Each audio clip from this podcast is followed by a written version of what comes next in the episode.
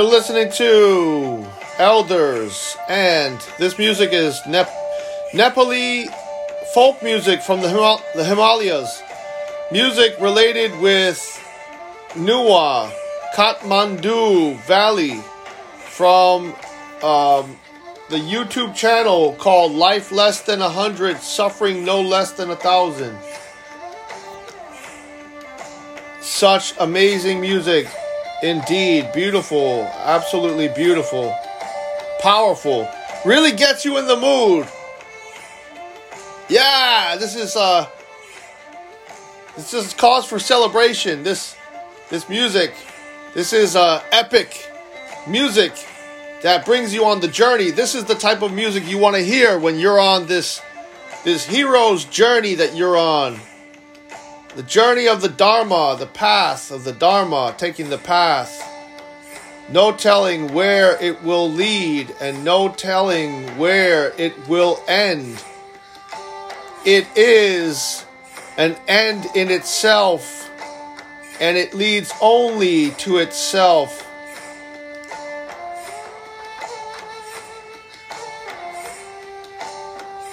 Continuing with the life of Milarepa chapter 9. Again, Rinpoche asked, When the Jetsun Lama returned to the land of his birth, was it as he had dreamed, or did he meet his mother? I did not have the fortune to meet with my mother, just as I had seen in my terrible dream, answered Milarepa. Rinpoche then said, In that case, how did the Jetsun arrive at his home? How did he meet with his countrymen when he first arrived?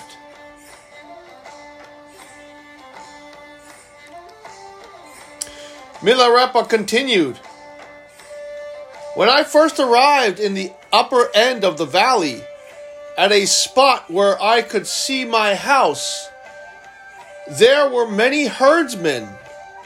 I asked them the names of the local places and what the locals were like.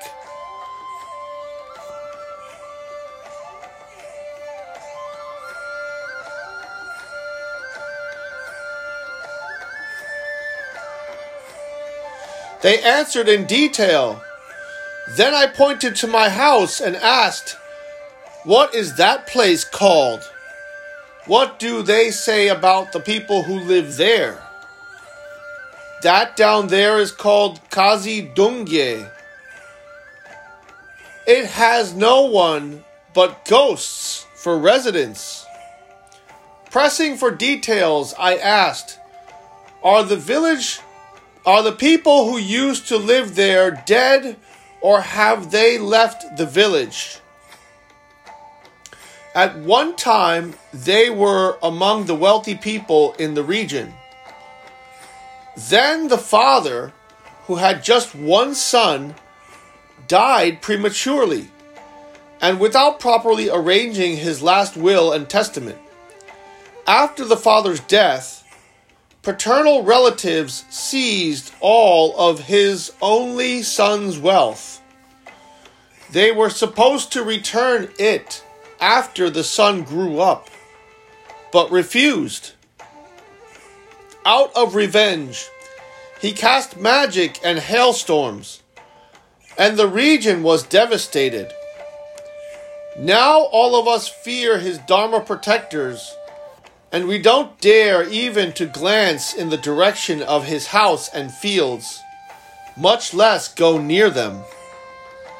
By that account, the corpse of the only son's mother lies in the house down there, and her ghost still haunts the place. There is a sister who left her mother's corpse and became a beggar. No one knows where. The son himself may now be dead. There's been no news about him at all. It is said that some Dharma texts remain in the house down there. Yogin, if you dare go, you should have a look. How much time has passed since this happened? Some eight years have passed since she died. Only distant memories of the magic and hail remain. I merely heard about it from others. I thought that since they feared my Dharma protectors, they would not be able to harm me. I felt certain that my old mother had died and my sister had gone missing. Filled with sorrow, I sat weeping in a hidden spot until the sun went down. When the sun had set, I went into the village. Just as in my dream, the fields outside were overrun with weeds, and the house, once like a temple, had buckled. Stepping inside, I saw the texts of the precious Ratnakuta Sutra, damaged by leaking water and falling debris. Birds and mice had made nests in them, covering the books in their droppings. I looked at this scene and took it in, and I was filled with sadness. Then I walked across the doorstep and found a heap of rags caked with dirt over which many weeds had grown.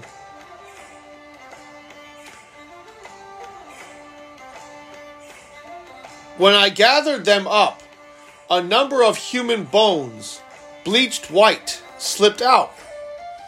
When I realized they were the bones of my mother, I was so overcome with grief that I could hardly stand it.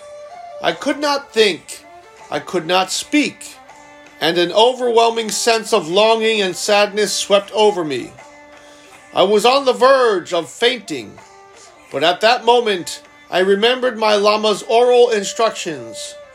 I then blended my mother's consciousness with my mind and the wisdom mind of the Kagyu Lamas. I made a cushion of my mother's bones and rested in a state of luminosity without letting my three gates waver for even an instant.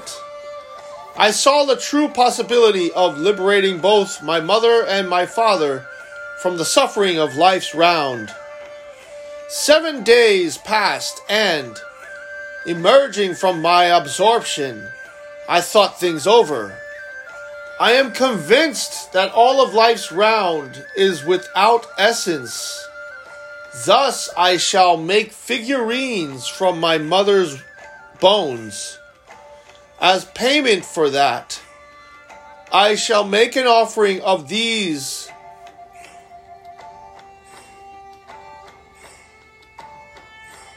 Of these Ratnakuta texts, and then I shall practice at Drakar Taso day and night, without regard for my life. If the eight worldly concerns arise in my mind, I shall kill myself. If thoughts of a comfortable life come up, may the Dakinis and Dharma protectors strike me down.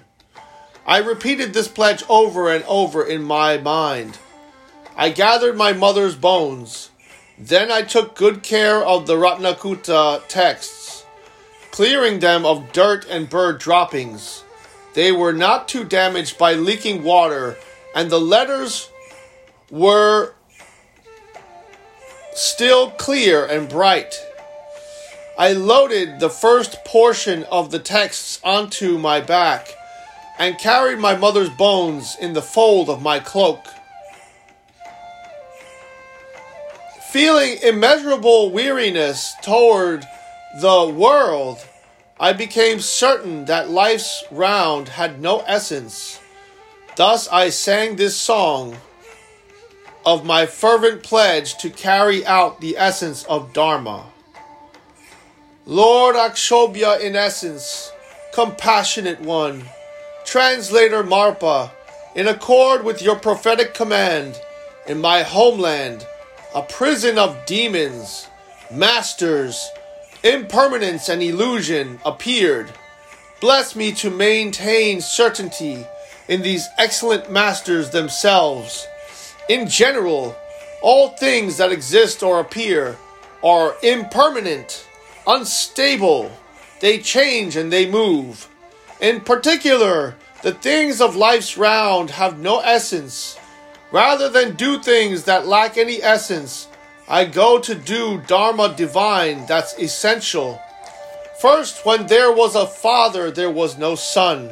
Now, when there is a son, there is no father. Though the two come together, they've no essence. I, the son, will do Dharma divine. That is essential. I'm off to meditate at Drakar Taso. When there was a mother, there was no son. Before I, the son, came, the old mother had died. Though the two come together, they've no essence. I, the son, will do Dharma divine. That is essential. I'm off to meditate at Drakar Taso. When there was a sister, there was no brother. When the brother arrives, the sister is gone. Though the two come together, they've no essence. I, the son, will do Dharma divine. That is essential. I'm off to meditate at Drakar Taso. When there were holy texts, there was no one to tend them. When the attendant arrives, they are damaged by rain. Though the two come together, they've no essence. I, the son, will do Dharma divine. That is essential. I'm off to meditate at Drakar Taso. When there was a house, there was no master. When the master arrives, the house is in ruins. Though the two come together, they've no essence. I, the son, will do Dharma divine. That is essential. I'm off to meditate at Drakar Taso. When there were fertile fields, there was no owner. Now the owner arrives, they're run over with wheat, weeds. Though the two come together, they've no essence. I, the son, will do Dharma divine.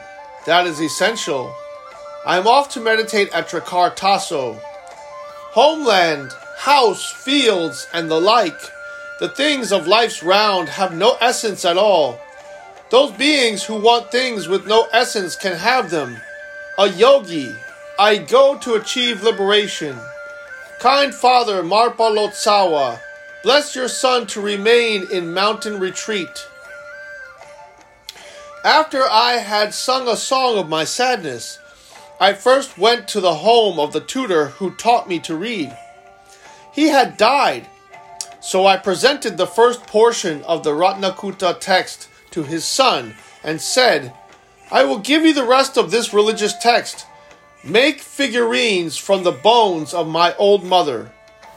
Your Dharma protectors will follow this book, so I don't want it. But I will help you fo- I will help you mold the figurines, he replied. My protectors will not follow the offerings I make. In that case, he said, It's fine. With my help, he fashioned the figurines out of my mother's bones and performed the consecration ritual. Then we placed them in a stupa, and I prepared to leave. My tutor's son said, I will serve you in any way I can, so stay here a few days and talk. I replied, I have no time to talk. I am eager to practice.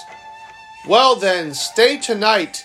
In the morning I shall give you provisions for your practice. I stayed.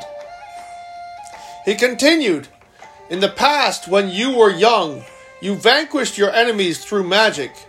Now that you are in the prime of your life, you practice the pure Dharma. That's amazing. In the future, you will become an accomplished master. What sort of Lama do you have, and what kind of oral instructions did you receive? He questioned me in detail.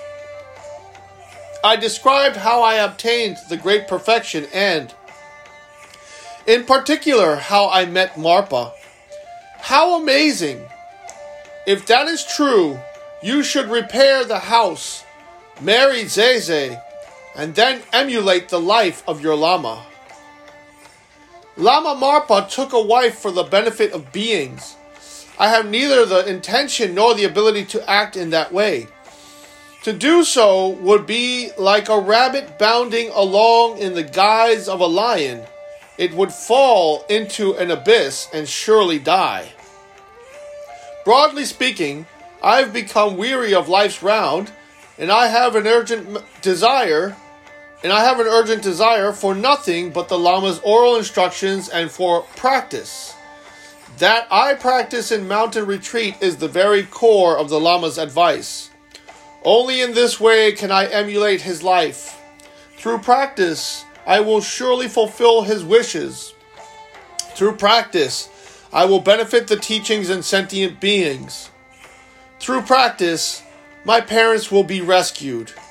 Through practice, my own aims will also be realized. I know nothing but practice. I am good for nothing but practice. I think about nothing but practice. In particular, witnessing the remains of my parents' estate and the wealth they amassed has given me a fierce intention to practice. I am burning like fire inside for others untouched by such misfortune or oblivious to the suffering of death and bad rebirth, a comfortable life is enough. These conditions compel me to practice without regard for food, clothing, or recognition. Bursting into tears, I sang this song to illustrate these points. I bow down at the feet of most excellent Marpa. Bless this beggar to turn away from clinging to things Alas, alas, I, me, I, me, how sad. People invested in things of life's round.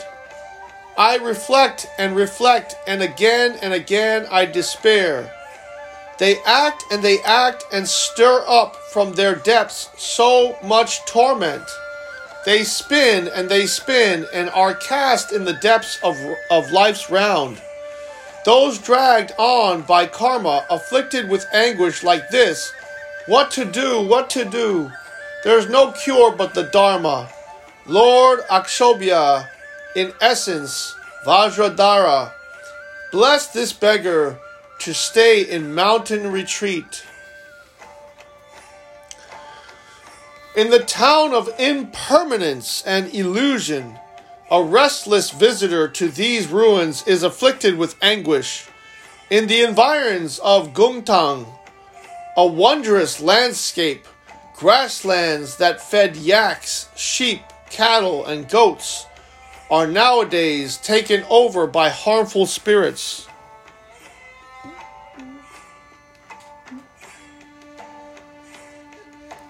These too are examples of impermanence and illusion examples that call me a yogin to practice. This home of four pillars and eight beams nowadays resembles a lion's upper jaw.